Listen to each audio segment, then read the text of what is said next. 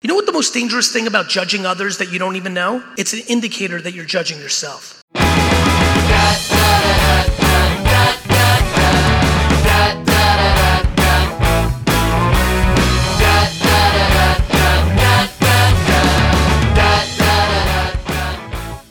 What up, what up? We are back with episode 52 of the Taco Court Fantasy Football League podcast. I am your host, Nate. You can find me on the Twitter sphere at Naterade530 and our league at Taco Court Pod. Both of those are linked down in the show notes for you to have ease of access. In this episode, we are recapping the events of week 8 and a few things that are going on in everyday life. One of those things here I want to talk about is a good buddy of mine, someone I would probably call family. I'd call him family.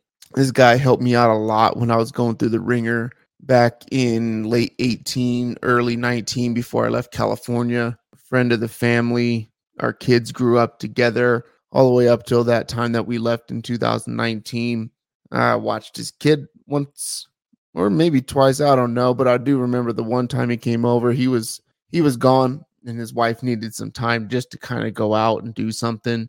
So she dropped off her oldest son at the house. His name's Cage. I believe he was like 4 years old at the time. He'd just gotten out of daycare. She was working like 35 minutes away.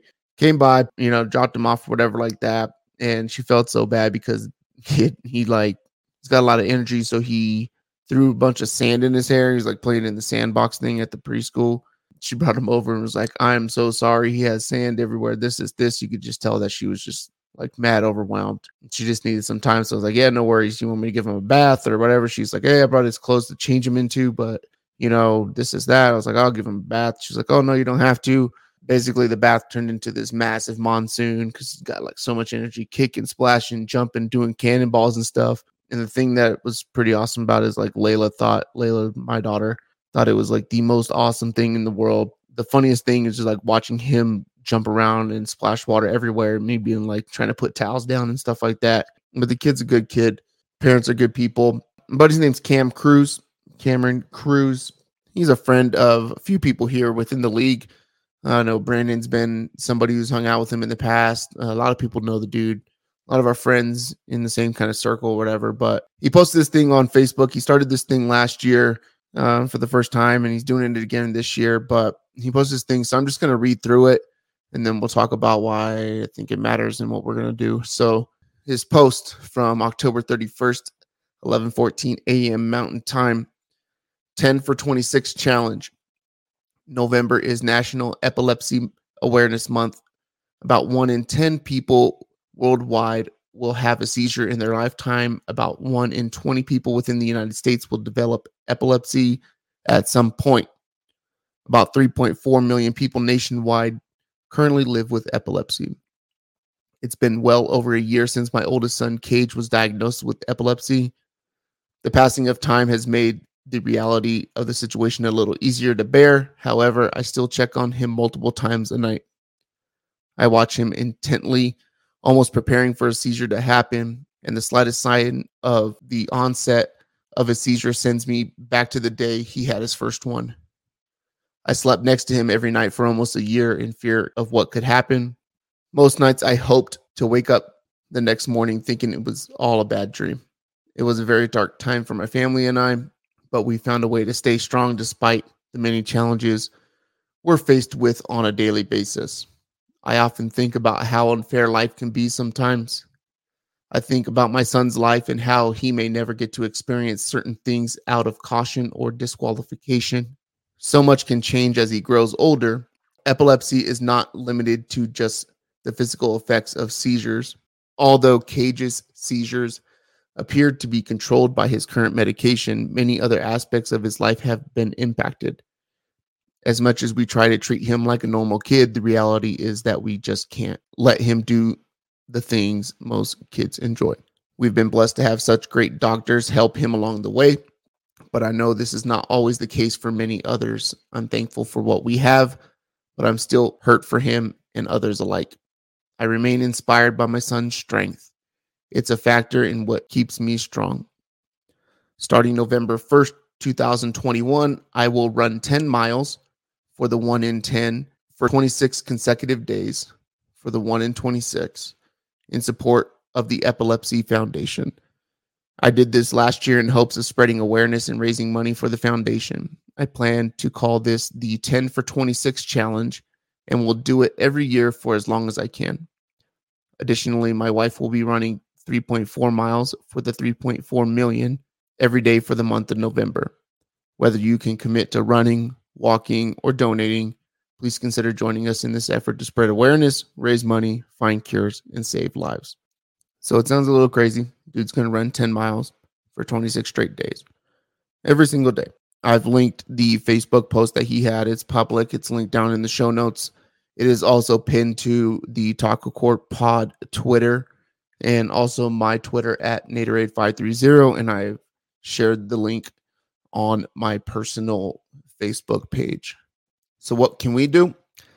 Honestly, majority of us ain't running that many miles, right? We're just going to be honest. But I'm pretty sure the majority of us and pretty much everybody listening has $20 that's laying around that they can part ways with, right? So here's what I want us to do. So go ahead, click the link down there or find it on my Twitter or, find the link wherever I just said the link is, right? Basically just scroll down into the show notes, click the link. This is the top link in the show notes. Donate $20, screenshot your donation and tag us in your tweet at Taco Court Pod on Twitter with the hashtag athletes versus epilepsy. And we'll match it dollar for dollar up to $500. If you don't have Twitter, feel free to send it to me wherever you can find me, right? Whether that's Facebook, Instagram, text message, whatever, and I'll share it to our league's Twitter account.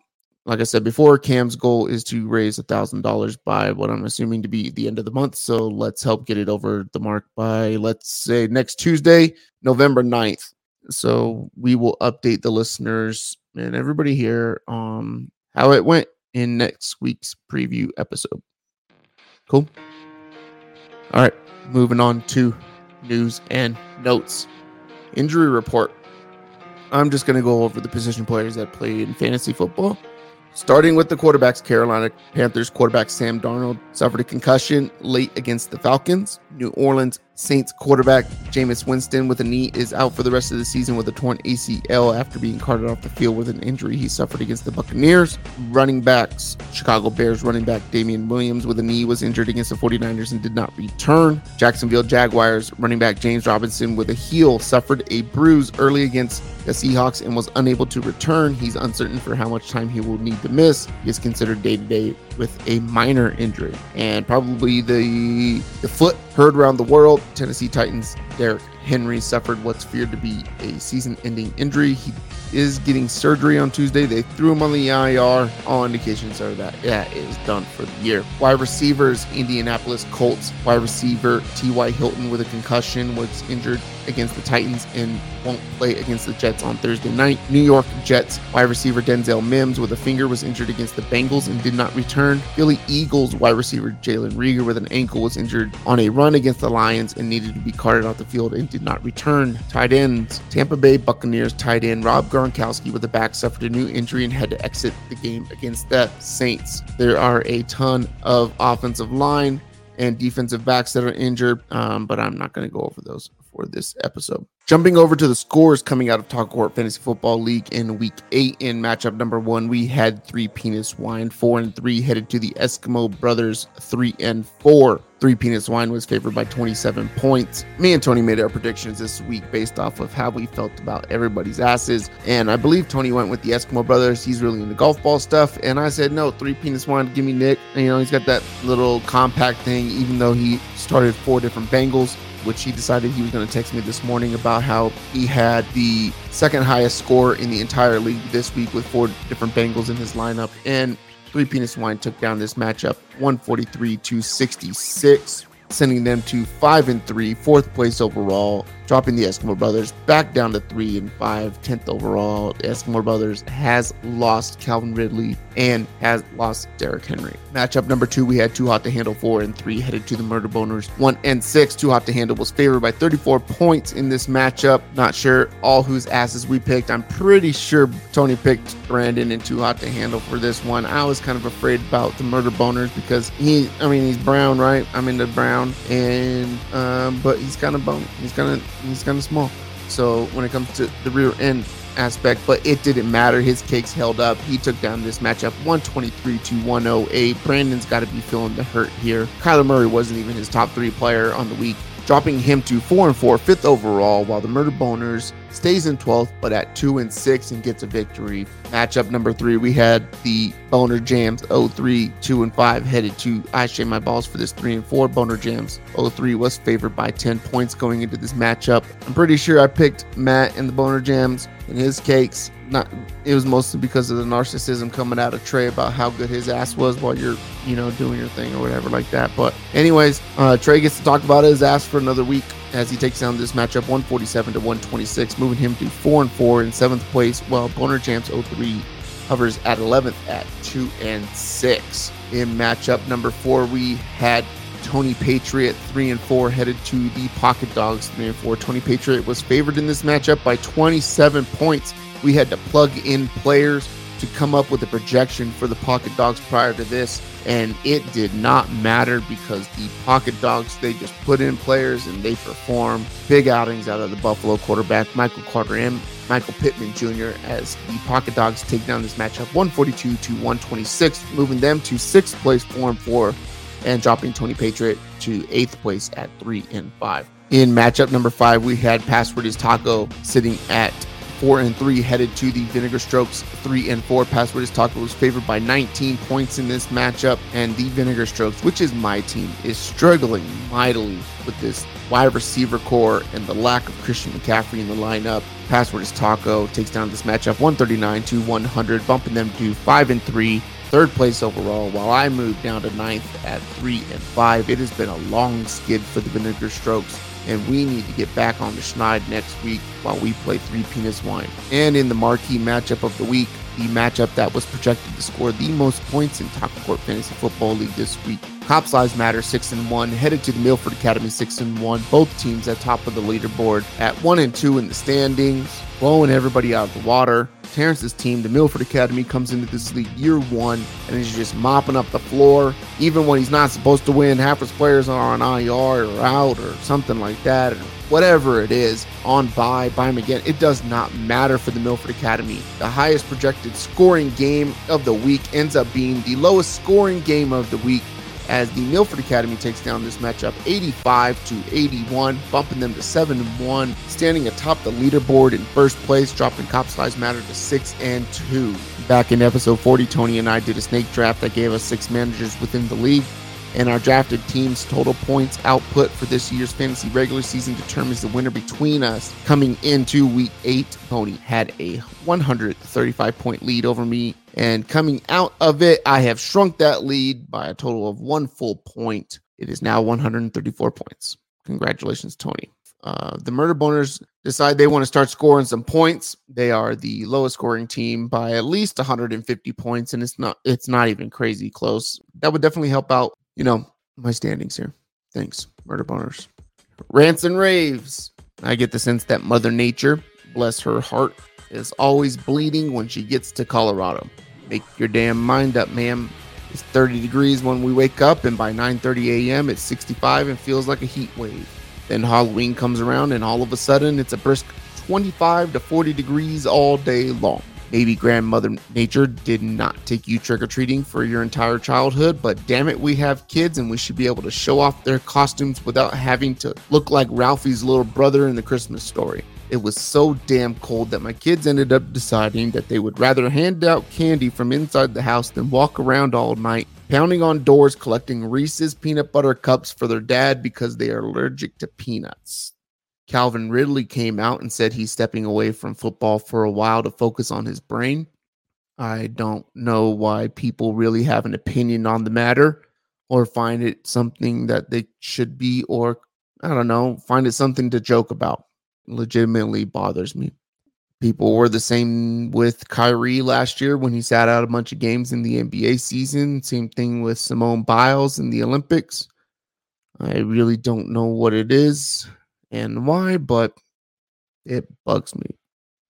Maybe it's because I went through a bunch of that kind of stuff too in the last couple years severely, and everybody tried to give me opinions or tell me you have a lot to be grateful for, and almost kind of invalidated the things that I was going through. Yeah, that they're right about, the things that you should be grateful for, all the stuff that you have around you, but it doesn't take away from the fact on how you deal with some of the negative things in your life or the things that you stress about or the things that you struggle with as an individual. I think people tend to want to have an opinion about people because they're in the spotlight or they're famous or they are worth a lot of money, I guess you would say, or they have a lot of money in their bank, or they've made a lot of money, like that somehow matters on how you deal with things in life. And I'm guilty of it too. I mean, it's like, who are we to shit on people, right? Who are we to talk about other people or have opinions about other people?